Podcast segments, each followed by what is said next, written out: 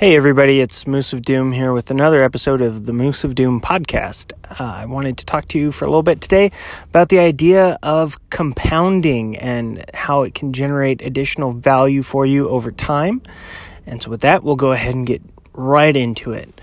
So everybody, let's not start the episode off with a horrible generalization, but a lot of people hear about the idea of compound interest and the idea that if you have money in a bank somewhere, that money generates additional money for you, and that interest then goes on to generate more money for you if left in that same bank account. So over time, a little bit of a seed put into the account can generate a lot more value for you the longer it stays there working for you. The same idea can be present in business and content creation. The idea that you put a little bit in now to reap benefits in the long term.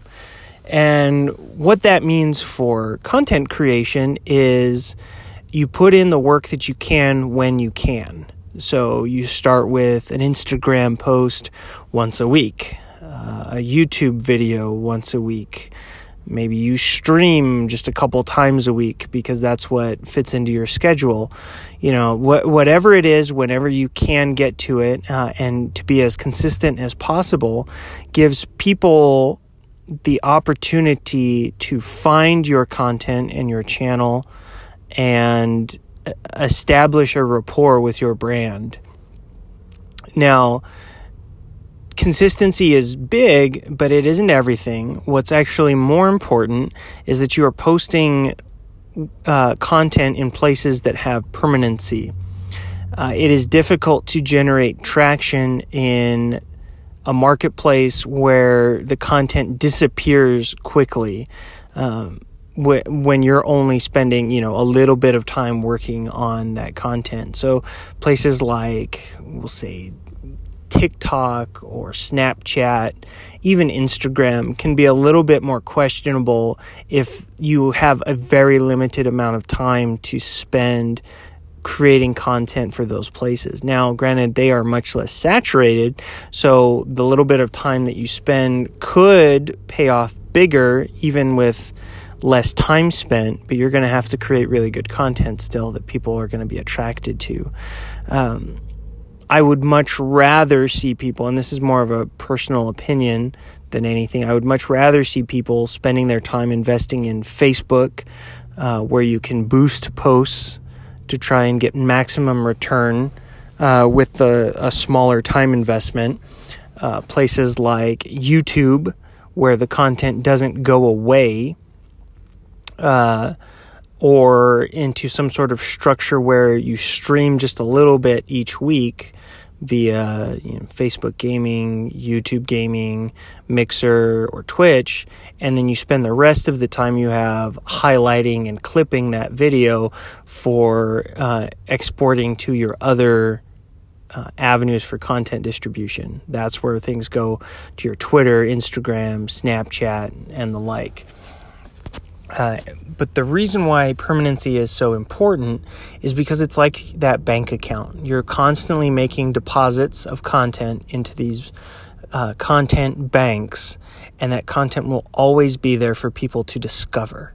So when somebody discovers your channel or your content, they now have this backlog of all the content that you've put out before to digest and take in and fall in love with. And so as long as your content creation process generates high quality content over a long period of time, eventually, even with just minimal amounts of time spent each week on any given platform, you will develop this bank that can generate returns for you over time.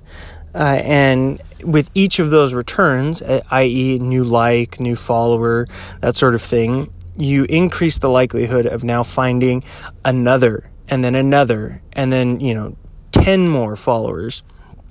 And all of these people have access to the same bank of content, which is hopefully along the way also being enriched by the fact that you now have new comments, new chats and discussions and things that crop up around the content as people discover it.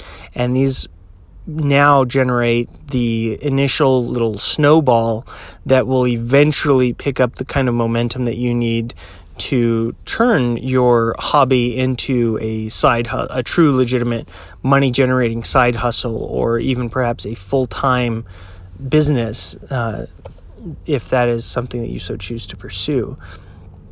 Now, in traditional business terms, the value of compounding is taken very literally. You often have bank accounts where you need to be keeping some money. It's important to be cognizant of what that money is doing for you if you're keeping it in cash, or if you're keeping it in less liquid items like stocks or bonds or something like that in the meantime, or even into physical assets that you could later sell if need be, things like trucks, equipment, buildings, that sort of thing.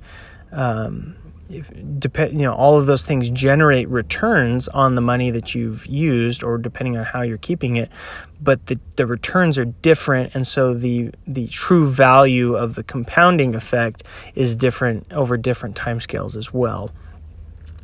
Now, you also have the same idea in traditional business of followers and likes and that sort of thing, but they come in the form of your customers.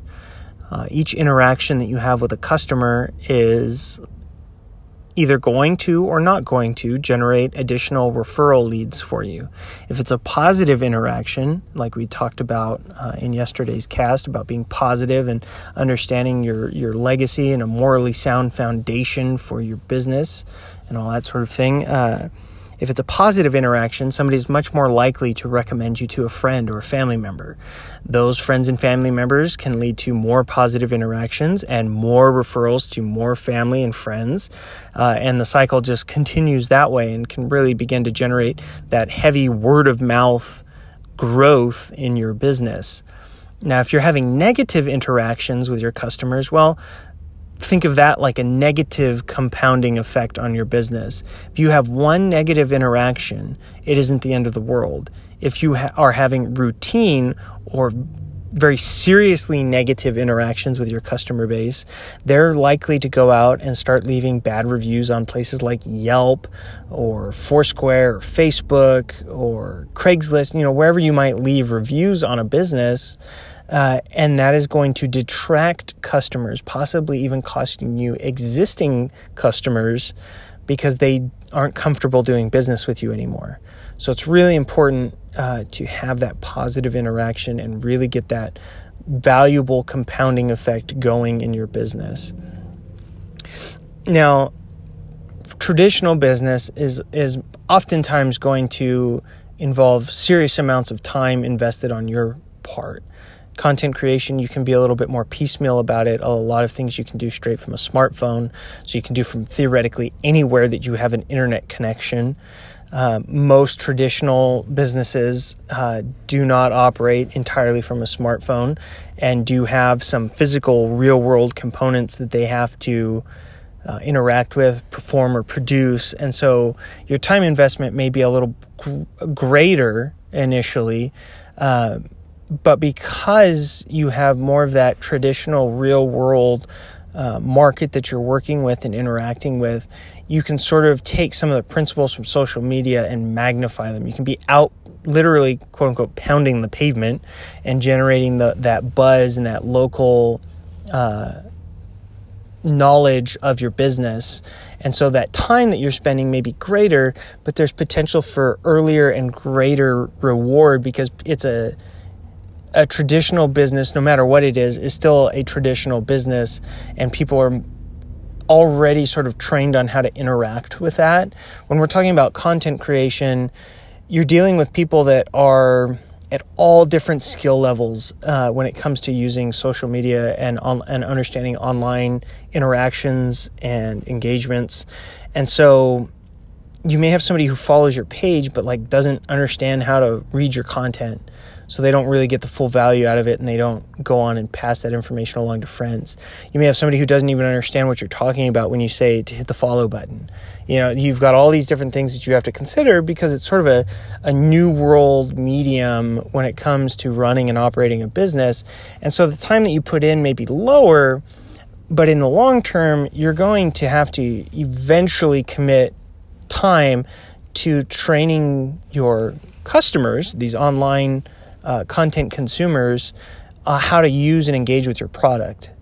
Now, if you're out in the real world and you're like an accountant or a gardener or something like that, people kind of already have an idea of how to work with you and how to seek you out for certain tasks. And they have a pretty good idea of what it is that you do. And so you don't have to spend as much time training them on how to interact with you, but you do have to spend time out there advertising and really setting up that good personal rapport with local area clients.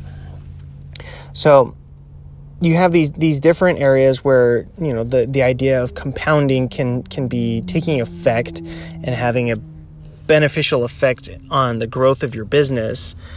And I just wanted you to be aware of how some of those come together. Now, this is not an idea for a get-rich-quick scheme. You still have to put the work in. I'm just trying to illuminate how just because you can't stream or produce content for 40 hours a week, or just because you can't be in your home office for 40 hours a week working on your side hustle, your side business, doesn't mean to do nothing. You should still be doing something. I'm just trying to illustrate how even doing a little bit each week or each day can still have a long-term positive effect and contribute towards that exponential growth curve that we're all seeking to get, which would signify that we have, quote-unquote, made it with our side hustle or our side business, indicating also that it may be something to consider taking to full-time status. So if you have any more questions for me about how compounding works or how it might be beneficial for your business, I'd love to hear them. You can reach out to me on Twitter, Instagram, and Facebook, all at the Moose of Doom. We please invite you to follow our page at fb.gg/the Moose of Doom. So that's facebook.com/the Moose of Doom. And then keep an eye out for future episodes of this podcast, which you can find on Anchor, Spotify, Google Podcasts, and soon to be many, many other places wherever podcasts are distributed. Thank you all very much for listening. I love and appreciate every one of you. Please share this episode with somebody you think could gain some value from it. And I look forward to hearing from you by the next episode. Cheers, much love. Moose of Doom out.